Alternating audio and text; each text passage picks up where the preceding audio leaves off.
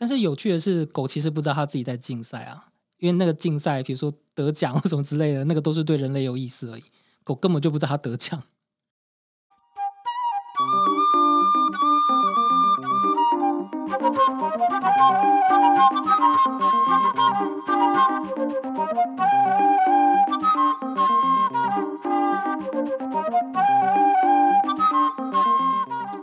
观弱音，发现生活的艺术，聆听微妙的声音。大家好，我是主持人阮喜。今天呢，我们请到艺术家吴全伦来跟我们分享。那今天的主题是：人类世界里不可爱的那个才是艺术家。欸、吴权伦好，嗨，你好，哎、欸，阮喜好，对，你好，你好。然后在听这个 podcast 的观众们，大家好。好，那吴全伦，你可以稍微介绍一下你的这个艺术家的职业吧，你的作品。嗯，好，呃，就是我现在其实严格来讲，应该在某些定义上来说算是专职创作。然后，其实讲专职创作，我自己有时候又觉得蛮心虚的，因为好像好像也只是目前还找不到其他事情好做，然后所以只好一直继续先做艺术家这个工作这样子。那我其实还一路以来还算蛮幸运的，因为基本上就是研究呃大学毕业之后，先去当兵一年，然后回来就马上考研究所，然后研究所之后呢，就一直在创作，就是在艺术这个业界这样子发展，就基本上没有做过呃真的完全不相关的工作。对，那这个无权人是谦虚的啦，如果大家呢，跟着我们这个节目下面有他的介绍跟网站的话，进去其实会可以看到，他真的也办过很多展览，那也有入围过台湾很多重要的奖项，而且在世界上很多蛮不错的空间都办过展了哦。那当然，艺术这个职业是跟一般的职业是不太一样的，但是这也是为什么我们今天要请艺术家来分享他对艺术的理解，甚至他花那么多时间投入的艺术是为什么？那像我，可是这个有点有意思，就是说，像全伦，你从小可能就念艺术相关的学校吗？你国中念哪边？嗯，我国中其实，我国中的时候是念台南的长隆中学，然后那个时候我国中有念美术班，但是老实来讲，我们那个美术班其实没有太干嘛。但其实我后来其实也蛮庆幸，那个时候我们的美术班。那个那种放任的教学也没有什么在管我们要不要真的做创作，其实也许反而让我保持就是对艺术这件事情的还有一点那个初心跟单纯这样吧。怎么说放任？他的放任是怎么样放任法？就是以前美术班，我后来我后来上了大学之后，因为大学的同学很多都是美术班。那我才知道，原来其实别的学校的美术班就是会有非常呃，比如说对术科的训练非常认真啊，画水彩啊、画素描啊这种非常认真。那我们那时候就是老师就是一副就放在那边，我看我们要画不画，然后就算了这样子。但是后来就是发现，比如说在术科这件上这种呃技术的训练上，当你没有这么呃强制的要求的时候。呃，反而会让我，反而那时候就让我就是对艺术这件事情的那个比较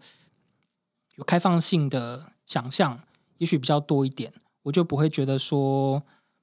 因为我我自己知道我的个性，假如说我在那个时候如果就是遇到这种哇，一直要磨磨磨练某种技术，或是接受老师有的要求去做某种事情，我知道大概以我的个性，可能就会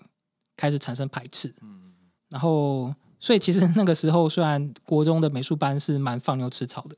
但是反而就是阴错阳差，就是让我保留哦，还是可以再回来做艺术这件事情，然后不会讨厌这样子。对，这个很重要哈，因为有时候我们太自私的就扼杀了我们的想象力，对啊，跟感觉还有可能性。那你国中就念美术班，那回溯到你小时候呢，为什么会开始对艺术产生兴趣，进而要选择来读美术班？其实我从来没有打算要读美术班。老实讲，老实讲，我讲真的，那时候美术班是我爸叫我去念的。哎，这个蛮有意思的哦，因为一般家长通常都不会叫小孩去念美术班。我我从小到大，我爸就跟我说不要做艺术家。尤其不要做摄影这个行业。你爸就是这一行的，对啊，就很辛苦。但是他讲的，除了他也是做这一行以外，但是其实真的大家都知道，做艺术不是那么的简单，而且很辛苦。那应该是说，我爸那时候叫我去念美术班，其实也不是为了要把我培养成艺术家或什么的，是因为其实就是很现实的一些考量啦。因为比如说像那时候我爸他就是在国中教国文嘛，所以他就是一直在呃学学界服务，然后他那时候就是对呃可能一般的公立的国中的教学，他比较没有信心，因为他自己就是在那种公立的国中。教书，所以他呃，一方面是我想要让我去念那个私立学校，因为我那美术、哦、私立学校，私立学校，然后所以就是阴错阳差的，就是去念了那个美术班这样子。其实考量出发点是这样子，并不是为了要 让我成为艺术家这样。那所以后来你在跟很多大学的同学讨论，他们会不会以前念的美术班都是公立的？可能蛮多都是公立的吧，那搞不好私立就是这样。对对对对对对对，你 我们都知道嘛，就是台湾的那个教育界的一些陋习，这样子，就是大家就是 放放在心里就好了。不过这个我觉得很好了，就是这个基础就让你真的。那那个时候你都画些什么呢？如果老师没有特别的指示的话，你说国中的美术班吗？对，国中美术班。哇，我我觉得我国中美术班真的完全没有作品哎、欸。因为因为我国中念完美术班之后，我高中也没有接着念，就是高中就断掉。通通常很多都是国中念完会继续念高中嘛。然后像我是完全没有，就是所以你可以看得出来说，我们在 去念国中美术班，真只是为了去念私立学校一个借口而已。然后因为高中也没有接着念，然后所以国中就是基本上也没有认真的 在念。高中是念一般高中也是也是，也是同一间学校哦哦，就是有高中部。呃，对，长隆大学它有国中部跟。高中部长跟我的经历一样哎、欸，嗯、我方济中学、国中、方济高中，我也是同个私立学校。呃，但是我不是直升，我是因为出去考不好，然后又考回回来这样子。我那时候也是不想要考，所以就直升这样子。嗯，因为我们那个时候，全伦你是几年次的？我是一九八五年，一九八五小我四岁，但是等于差不多。嗯，所以我们那个年代还有，你那个时候也有打骂教育吧？有啊，嗯，但是。在学校比较少，那个补习班比较会有哦，真的、哦，对啊。我我以前有，因为我以前数学很差，然后有一次我妈要我去补数学，然后我就很不心不甘情不愿，然后就是上课第一天，老师就说我们这我们这个补习班还是会有还是会有处罚，然后大家同意后，然后就在老师就客那个 gay 生就客气一下，然后我就就当场说我不要，然后我就把他的讲义就是揉烂丢到垃圾桶的，嗯嗯。然后老师晚上就是很生气，打电话来家里这样子。嗯嗯嗯，对，都会有一些体制下每个人适应的不同啦。像我以前国中的时候，我们也老师那时候打骂教育还很盛行，嗯、所以我们那时候也是，我也是数学很烂，我都考零分。嗯，啊，我每天都这个国三的时候我们要升学嘛，我每天都被罚到黑板前面半灯橘子。好，那那个终于考到社会科了，下个礼拜是社会科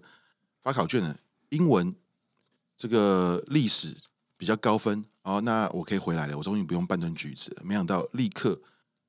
那个揭晓下个礼拜的数学哦，软喜零分，然后我又跑回去，就是那一个学期很妙，我都是一直跟半吨橘子这件事情，嗯，是在我脑袋里面印象很深刻。可是同学很妙，就是大家都很苦，可是苦哈哈，也就这么的呃彼此取笑，或是有些同学会说，哎，你看我这个举的椅子哈，某根这个。椅脚在举的时候把它拔下来，这样就会比较轻一点。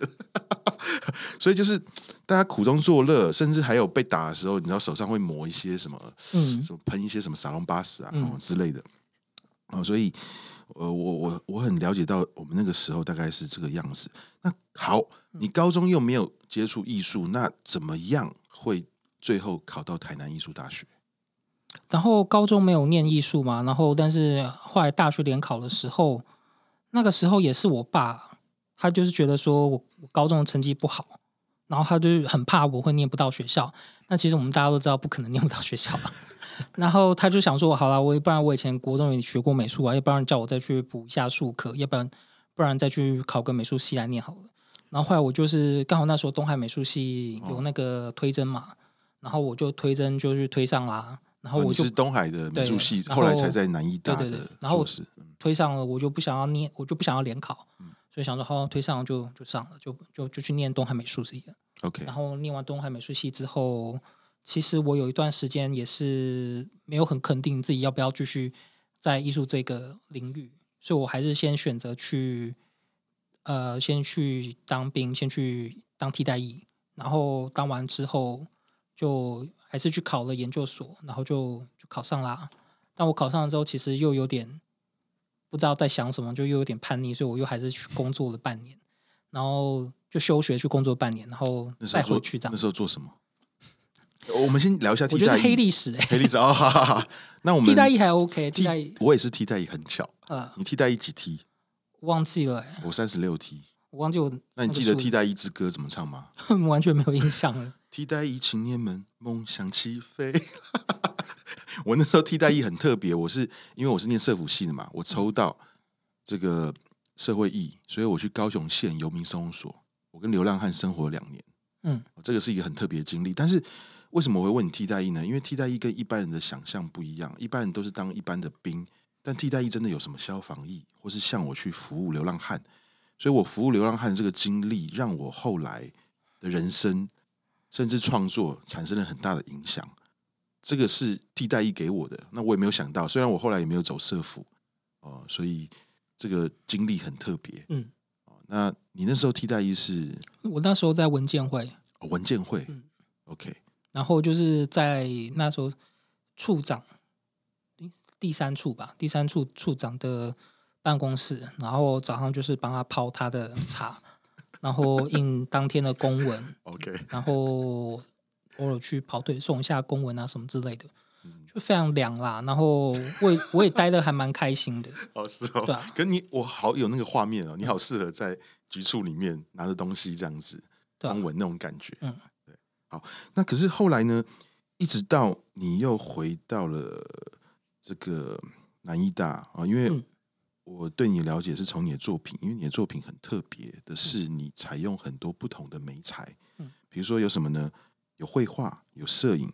有雕塑、录像，甚至是呢你自己的收藏品，嗯，那这些东西一定是跟你的生活喜好有关系。当你在做艺术连接的时候。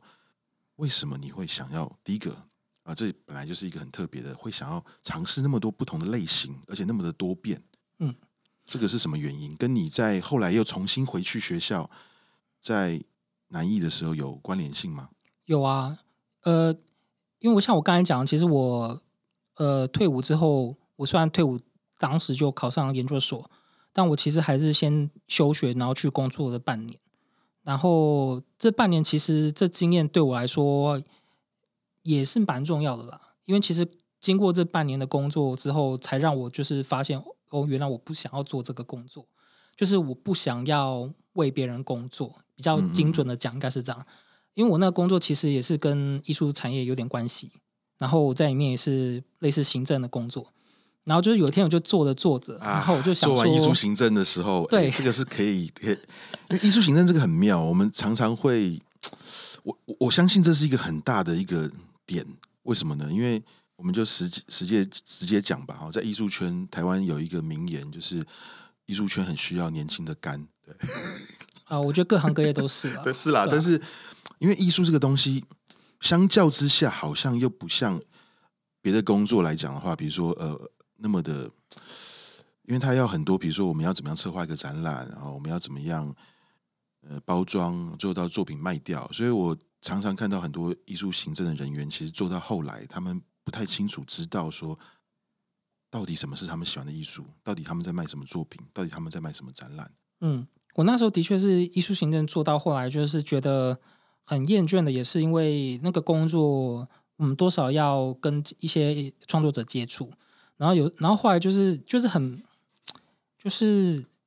呃，讲真，就是我我觉得我不想要再为为那些我觉得很烂的创作者服务。是是。那我想说，后来我真的觉得，我觉得我老子都做比他好，为什么我要帮他服务？然后我就，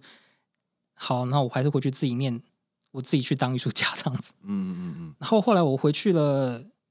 呃，因为有这个工作经验，然后回去当艺术家之后，我觉得心情上就比较踏实。我就知道起码我自己还是会对做创作这件事情比较比较愿意。然后，然后那时候我回去的时候，我就告诉自己说，呃，因为老实讲，我回去念研究所，但我也知道念研究所不代表说你以后就可以成为艺术家。所以那时候我自己是跟自己说，不管以后会不会继续在艺术家，或成为成为艺术家，或是在艺术圈活动，但起码在念研究所这两年，我就是可以有这个特权去尽情的做我想做的东西，我想做的创作，所以我就不会就跟自己讲说，我不要限制自己想要做什么，就是大概就是从此那之后，我的创作就就开始比较没有所谓的媒材啊，或是。一定要呃遵守某个某个脉络或是某个线索去，当然脉络还是在啦，就是开始走向一个比较自由的状况这样、嗯。所以一开始就这么设定，就是我没有从什么形式开始，我就是想说，反正我想要做什么，我尽可能去想到一种媒材去呈现，是这样吗？哦，那因为我觉得、嗯、呃，其实其实我觉得当代艺术的东西都是这样。我觉得当代艺术其实呃，我自己的见解啦，当代艺术跟过往的，比如说现代艺术好了，就是那个差异可能在于说那个内容，然后内容可能会走的比呈现还要前面，一定是你的内容可能透过研究啊，或透过收集啊，或是编写啊，或者什么之类的，然后你先有了一个内容之后，你呈现的形式，那个还有你的美材是为了服务那个内容嘛，嗯，然后所以对我来说，其实。呃，选择什么媒材，其实就是看我那个时候那个作品想要呈现的是那个内容适合什么媒材。好，那我自己呢的观察，我对你的作品感觉，你听看看哈。第一个，我觉得你的作品从一开始到目前为止都有一种荒谬感，这是我的感觉哈。再来，你的作品不管哪个系列都有一种雕塑感，嗯哼，那立体感还有堆叠。你基本上一直在做堆叠这件事情，嗯，所以这就是我几个我对你的作品的感觉。那可不可以透过这几个东西来分享一下？因为你知道为什么我当初哈，我第一次跟全伦讲说，哎呀，我对你的作品的感觉，我们在讨论题目的时候，我讲到可爱这个事情，嗯，那其实全伦他就对可爱有点，他觉得啊，这是嗤之以鼻。但是我后来知道，这可爱是因为。当我看到他把那么多的收藏品的玩具的动物堆叠起来的时候，那其实是一种荒谬。可是呢，因为我自己也很喜欢这种荒谬，我通常会把荒谬定调为：你看堆那么高，当你仔细去看那些动物的脸，那个时候你有帮那些动物的脸在加工吗？你在说那个你是我的自然那一件？对对对，对，那件作品就是一个那个那个是我研究所时期比较前面的的东西，这样。然后那个作品荒谬，的确也许是有点荒谬吧。就是那个在反讽那个人跟另外一种非人生物之间的关系，这样子。嗯，那因为我看你的这个作品嘛，你的网站照片放大的时候，每个那么小的动物的脸，嗯、因为 room in 的时候，仿佛它脸很大，眼睛在盯着你。嗯，我觉得就是有一种，到底是我在看他，还是在看我？嗯，这就好像动物园，我们到底你也做过动物园相关的题材嘛？嗯，我们到底是看动物园里面动物，还是被动物园里面动物看？嗯，那再来的话就是说，你的堆叠那个形状，它本身远看近看是完全不一样的感觉。嗯，所以它是那么多的一点一点的东西堆起来，它既是单一的，但是合唯一的时候又是一个不同的风景。你的很多作品基本上都有这样的感觉。嗯嗯嗯。哦，那。呃，我这个很妙，就是说，我们总是有些人会觉得说，我们好像要，比如说以摄影来讲，常常会有人说啊，我们要干净，要简洁。嗯，可是到最后，其实我觉得摄影重要不是如何干净简洁，是当你干净简洁到没有办法再干净简洁的时候，你要加东西上去。但是当你加东西上去以后呢，你相同的，你还是有一种韵律，你还是有一种。这个规则是，就算堆很多东西，你也不会觉得说，哎呀，这个东西好像 太杂乱、太复杂。这个是我的一个感觉。所以我后来看你的作品到后面的演变，哎，开始用不同的方式堆，但是都很清楚的知道你其实一直在思考整体的感觉。这是我的一个嗯观察啦。嗯嗯。好，对，因为每每个人不一样哈，嗯、但是而且对于物件这个东西哈，因为讲到这个，我自己也很喜欢物件，比如说你选择的一些框，嗯，那个框有任那么一点让我想到以前的那个装饰性艺术家画家，我忘记叫什么名字，有一个年代那种 Art Deco 的，嗯，哦，他们可能会。那个最代表的呃，Avant-Garde 或者 Art Deco 的，可能就是我们可以想象是巴黎的地铁站那个外围那种形式，变成你的框哦，那种线条。因为我也很喜欢那个东西，我觉得那个风格基本上是有点好像异于不同的类型，它就是一个独立的哦。那那个类型，我自己的感觉是有点前卫，但是又好像有点古典。这是我对，所以我也会在你的东西里面反复反复的读到这种感觉，嗯。像那个你是我自然那件作品，其实比较有大相关，在在那个我的创作脉络里面比较重要的一件事情，除了它是在讲人类跟非人动物之外，另外一个就是它其实是呃跟那个收集跟收藏这个动作有点关系这样子。因为其实我的蛮多作品，我觉得你讲那个堆叠，其实就是一个就是一个收藏癖吧。因为我其实是呃我自己知道，我其实蛮那个。某方面蛮物质主义的，就是我很容易就是对物件或某种东西有个收藏的冲动。然后其实我觉得我很多的作品里面其实都有这件事情。然后我觉得这透露出来，也许你看到就是这个所谓的堆叠，然后这种雕塑性的语言这样子。然后我觉得像你讲的那个框的这件作品，呃，就是标本博物馆嘛，嗯，它其实是我在研究所的第一件作品。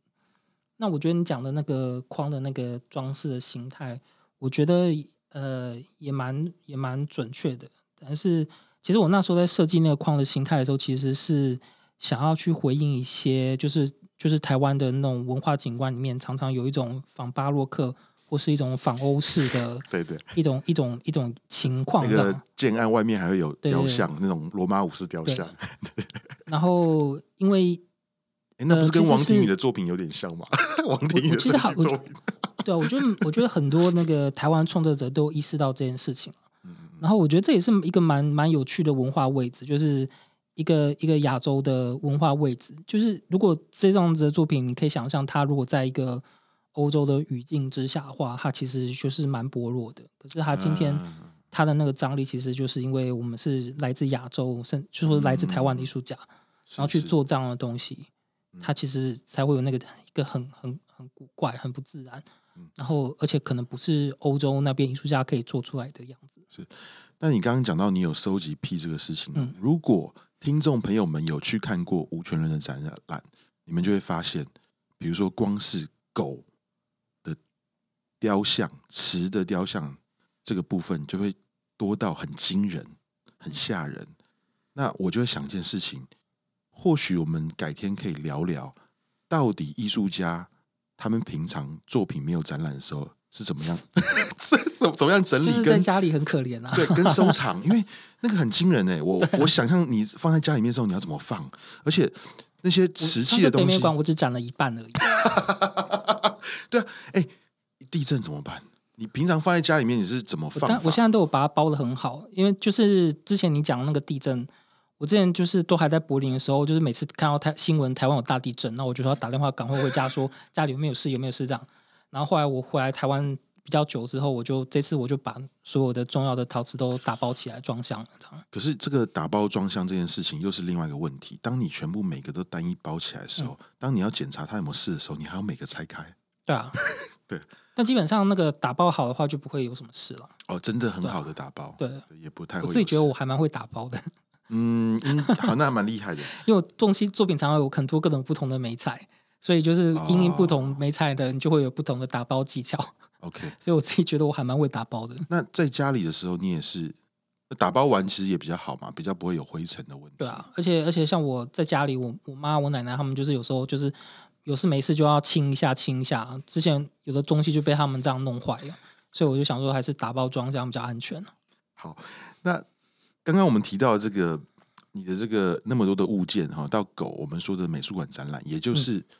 你的上一档个展在北美馆的个展《殉国》，嗯，你可不可以稍微介绍一档这个展览？嗯，呃，《殉国》这展览其实跟也是一个蛮偶然状态之下发生的的作品，它其实有非常多的那个背景，它跟你在国外柏林也有关系嘛，对，对不对？一个柏林其实是比较近的背景，但是这个、嗯、这个咱这个作品的发生扯到比较远的背景的话，一个是跟我自己养狗有关。然后，二来是因为养狗这件事情，让我开始把我收藏陶瓷的的这件事情的注意力转到也收集狗的陶瓷，然后再加上去了柏林的驻村，然后就是这三件事情它混合在一起，让我开始对做训过这个展览有想法。这样，你家的狗看到那么多陶瓷狗会有什么反应？它没有反应啊，它它它它怎么会有什么反应？那个。那个对狗来说就是这什么东西啊？有有时候我自己那个在在工作室做事情，然后它会它会来陪我嘛，然后它就是一副嗯无聊死的那种 那个脸这样子。对，因为我我一再强调这个原因，是因为就是呃，如果观众朋友有看过那场展览，那个狗的雕像是之多啊。那当他们跟真的狗放在一起的时候，我个人就会很想拍照，或是我很想拍真的狗看到这些狗雕像有什么反应。或者是说，那么多的雕像旁边竟然有个真的狗从旁边跳出来，哇，那就是对我一个摄影师来讲，就是一个很有趣味的事情。好，那呃，继续，那这个展览的部分，嗯，这个展览其实呃，像我刚才讲的，因为我开始养狗，然后养狗之后，我原本就在，因为我在养狗之前，我原本就有在收集一些英歌早期台湾早期年代生产的那种陶瓷的陶偶这样子，然后后来开始养狗之后。我就开始收集这种狗的题材的陶瓷，这样子。然后收集了一段时间之后，其实我那时候就很好奇，说为什么当年在台湾那个时代会做这么多这个同样题材的，就是狼犬的这个题材的的陶瓷。然后这疑问我其实就一直放在心里，这样子。然后后来是到二零一七年的时候，因为我去德国柏林驻村，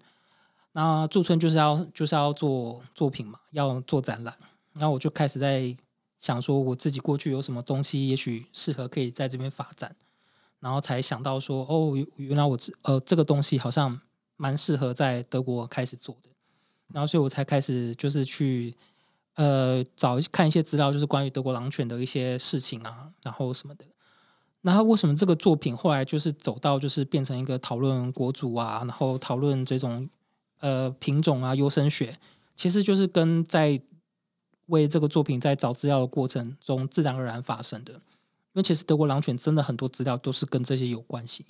我去那时候去，不论不不论是我去找书、去找论文，然后甚至是去找人家聊天，其实很多时候就是讲着讲着，后来就是讲到这方面的事，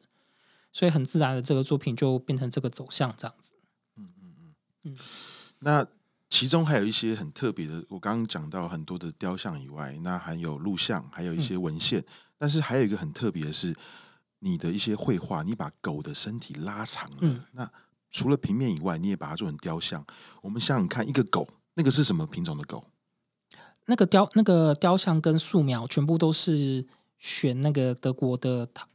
呃东德东德一个陶瓷厂，它生产的德国狼犬。好。呃，陶瓷像这样子，对，德国狼犬，大家想想看，德国狼犬啊、哦，那不知道可以上网查。你想想看，它身体变长，变成像贪食蛇哦，我觉得像贪食蛇哦，那扭曲的样子，呃，头又在另外一处，好像贪食蛇是什么？就是它永远在追着自己的尾巴嘛。嗯，哦，那它形塑成一个雕像，形塑成一个绘画的时候，这个作品这次雅纪画廊的展览会展吗？嗯对哦，那对，那大家很好，因为我们七月三十一号有一个展览啦，我跟全伦都在雅集画廊，嗯、那这个有开幕哦，那我们这个展览呢就会有这些作品，那刚好大家听了以后呢，也可以去看一下这些作品的实体，那这样就会更有画面了哈。这这会在 这礼拜播出来吗？啊，这在呃没有没有，就算没有在这礼拜播出来没关系，因为它有一个月的时间，嗯啊、呃，对，因为展到八月二十九哦，对，展到八月二十九哈，所以那样的一个，为什么你会想要让狗的身体？变长，而且有一点好像是弯曲，像蛇的形状。那时候做这个作品的时候，也是在研究的过程啦，就是就是呃，看到了很多就是狗的那个敏捷竞赛的资料这样子。然后呃，敏捷竞赛这个东西，我以前在台湾没看过，然后所以那时候看到真的开始真的去看一些敏捷竞赛的资料的时候，我就觉得敏捷竞赛很有趣的是，它其实是一个人跟狗之间要非常有高度默契，然后才能去完成的一个一个一个运动这样子。嗯，然后。我觉得那个狗的形状的变形，其实是象征的，就是它呃在人类的指挥之下，然后去完成的那个过程，这样子。嗯因为其实你一般来说，自然情况之下，狗不会莫名其妙就是去去克服那些障障碍。比如说，敏捷竞赛它里面有一个设施是那个跳栏杆嘛，然后有一种跳栏杆，它是叫它是叫那个 panel，它就是。它会把那个底下的封起来，因为狗会有的狗会耍赖，它不跳那个栏杆，直接从下面钻过去。哦，所以就是你知道那个敏捷竞赛这个设施，它其实是用很多人造的人造的东西，还有人为的控制，然后去塑造出那个狗移动的轨迹这样子。所以呢，你等于把狗的轨迹说好，如果我们狗可不可以让自己的身体改变，而去迎合那样的？一个敏捷竞赛的一些器具，对，是这样吗的意思吗？但是语法上来说，那个其实就是带一点反讽了。就是你可以看到狗在在人类的控制跟人类的指挥之下，然后为了穿越那个竞赛，然后做出那个身体的改变。对，但是有趣的是，狗其实不知道它自己在竞赛啊，因为那个竞赛，比如说得奖或 什么之类的，那个都是对人类有意思而已。狗根本就不知道它得奖。对，而且你最后的形体出来的时候，也形塑了他们像是一。一道光束一样，可以这样讲吗？这 是我的，因为它的尾巴拉长了，变形了，嗯、好像我们漫画里面看有没有？音速小子唰冲很快，哦、或者什么漫画轨迹这样。它对它拉出了一个轨迹，而且轨迹这个事情呢，只有在什么时候可以看见？第一个摄影，嗯，对啊、哦，你的快门时间不够，你看到轨迹。漫画要比喻，好像一个圣斗士星矢，他打拳一次，哇，这个天马流星拳，后来又变彗星拳，嗯、那个。你打了很多拳，你拉了很多长，一个气功轨迹的很长，大概是这样。那这样的东西，刚刚你有讲了，有很多跟里面的项目跟德国这个狼犬，还有他们的这个史料，甚至是这个敏捷竞赛的关系。嗯、那这是因为你刚好有一个机会去柏林驻村，甚至因为这个驻村机会而常驻柏林。那可以跟我们分享一下这一段吗？好啊，就是呃。去柏林驻村完之后，那个驻村原本是半年嘛，然后半年完之后留下来，其实又是另外一个偶然啦。因为我本来没有想到说想了这么远，想要去驻村完之后还待在那，然后是我驻完村之后才发现，那个艺术村的很多艺术家，就是住完村之后都会选择留在柏林，那因为柏林它有一个很特殊的签证叫艺术家签证，然后这个签证其实。德国很多每个每个城市都可以发，但是只有在柏林比较好拿，因为柏林它其实在他们城市的政策里面就有就有这个项目，他们是真的有把这个列到条文里面，说要鼓励艺术家多来这个城市，所以在柏林拿艺术家签证会比较好拿。然后那时候我就想说，哦，这样很好拿，就拿拿看，嗯，然后他就拿了，然后就就就就就就不知道为什么就默默就在那边待了一阵子。那待了一阵子，其实也是一方面是因为想要把这个计划做完，然后当然待在德国就会有一些比较方便，比如说要找一些资料或者是需要采访人的话，当然在那边比较方便嘛。然后这也是我在驻村中的的一个学习吧，因为像在过去我也是会觉得说，好像这个时代什么东西都在网络上，或是很多的书籍啊资料。然后好像有没有到场都好像还好，但是在做狗的这个作品的时候，我发现其实真的到了现场之后，还是常常会有很多不在我意料之中的东西就跑出来了。比如说那时候在拍这两只录像的时候，那个背景就是那时候我知道德国狼犬它有一个发源地在慕尼黑附近叫 Grafa，然后那时候 Grafa。这个地方我在网络上就看了很多资料，然后看一看，然后就觉得心里觉得好像好像也还好，然后就想说，但是还是去看看好了。然后就去看了之后，呃，就真的就有很多有趣的奇遇这样子。像我在那边真的就是在河边，然后就遇到一个老先生，然后看我在那边拍照，然后可能我一个亚洲人很少会出现在那个小镇，然后就跟我聊天，然后聊着聊着，然后就知道我来这边是找狼犬的事情，然后他竟然就打电话帮我介绍那边的狼犬协会的会长，然后会长就带我去看那个地方什么什么之类的，然后就开始有一些故事这样子，然后就是像这样的经验，才让我真的意识到说，就是。艺术家去那个田野，去那个现场还是很重要的。然后，所以这也影响到我后来就是想要在德国再待一阵子，因为想要把这个计划再做做多一点这样。那甚至可不可以说，其实因为我们之前有聊过嘛，你是不是之后的主力就会在柏林？呃，我觉得我每年都在重新评估哎、欸。因为我觉得，我觉得是对这这几年，二零一七年到现在，我觉得每年的对我来说，每年情况都很不一样。我我每年在在生活的情况，还有创作的情况，其实每年都不一样，好像从来没有稳定下来过。而我每年其实都在挣扎，说到底还要不要留，还要不要留？讲真的是这样。那以德国的艺术家们跟热爱艺术的人来讲，你觉得他们给你了什么养分跟刺激，是台湾没有的？我觉得比较大的震撼是说，因为以前在在台湾的时候，我也不是一个很热衷于在业界社交的人，嗯，就是大家都应该很少会看到我出现在什么场合，然后，所以我我其实，在艺术圈朋友也很少。那去了柏林之后，因为你在艺术村，自然就有一群艺术家，然后你自然就会有一个社群，然后开始接触到这些艺术家之后，因为他们来自世界各地，然后。基本上能够去那边也都是很优秀，就是大概是他们国家最好的那个前前段班这样子。然后你就开始真真的觉得说，哦，原来这么多厉害的艺术家，然后很多样性的艺术家。然后重点是，你就看到他们哦，已经这么厉害，这么有才华了，但是他们还是很努力。这件事情给我比较大的震撼，然后就觉得哇，我自己实在太混了吧！就是这么厉害的人还在那么努力耶，那我在干嘛？对，但是其实吴权人已经很努力了。大家去看他的网页，他的作品其实已经量很大了。哎，量大量大不算什么了。对，但是量大这个事情哦，我个人觉得，因为艺术家常常在做作品的时候，会有很多的反复思索跟思考，嗯、有时候就断了。但是我个人觉得，最终还是要把作品做出来。对对，那像这个，你有那么多的作品呢，做出来以后，那甚至你那么努力，结果呢？到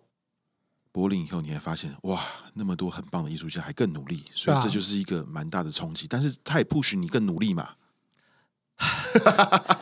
有好有坏啦，有好有坏。有时候是觉得哦，好像自己该更努力，然后有时候是觉得哎，好像我再努力也没用了这样子。哦，对，可是啊，这就是你刚刚讲一个点，刚好可以作为我们今天一个收尾，就是说，其实艺术创作就是这样子，我们爱他，但是同时。又有点痛苦，可以这样说吗？我会这样觉得，嗯、痛苦，但是并又深深的爱他。在每次挑战自己的时候，自己的生活，不管是开心也好，愤怒也好，呃，悲伤也好，我们都希望透过作品去传达、转译这些事情。那就像我也会这样啊，有时候我觉得，哎呀，我的作品，哎，这次的评价不错哦，但是看了很多好的艺术家作品，就觉得，哎呀，我还是有不足。可是，或许我相信每个艺术家都是这样子的，在一个、啊、其实每个艺术家真的都这样了，都自我认定我可以，我才有办法呢跟很多人去比拼。但是呢，同时我又觉得说啊，那我要继续做下去，我要坚持做更久，或者做更大，那我还要一直不断的往上爬。嗯，所以最后呢，这个我们聊了那么多呢，因为我们的题目比较特别，我们的题目是人类世界里。不可爱的那个才是艺术家。那这个是 这个名字很特别，但这个名字也是全人想出来的。嗯，那全人，如果你要稍微解释一下的话，你会解释怎么解释这段话啊？因为这个话其实真的是我也有这种感觉，但是我很想听听看看你是怎么形容这句话。呃，我觉得可能是因为艺术家常常就是就是扮演一个在社会里面一个很有点突兀或是稍微有点不和谐的角色吧。就是有时候艺术家常常是一个，嗯、呃，像我之前有个老师，他在跟我讲说，他有一阵子也是呃在艺术领域有点沮丧，因为他觉得他到处去看展览，看很多展览，然后每个展览都是在讲一些很不开心的事情。嗯，然后我觉得这好像是艺术家的某种特权，我们可以一直把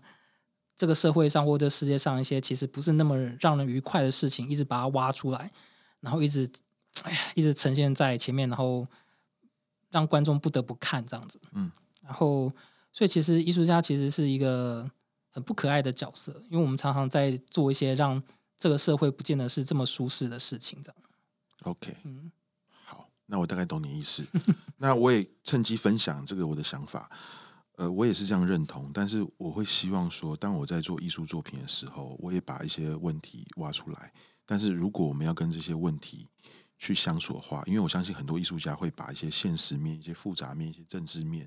一些很难过的一面挖出来，但是我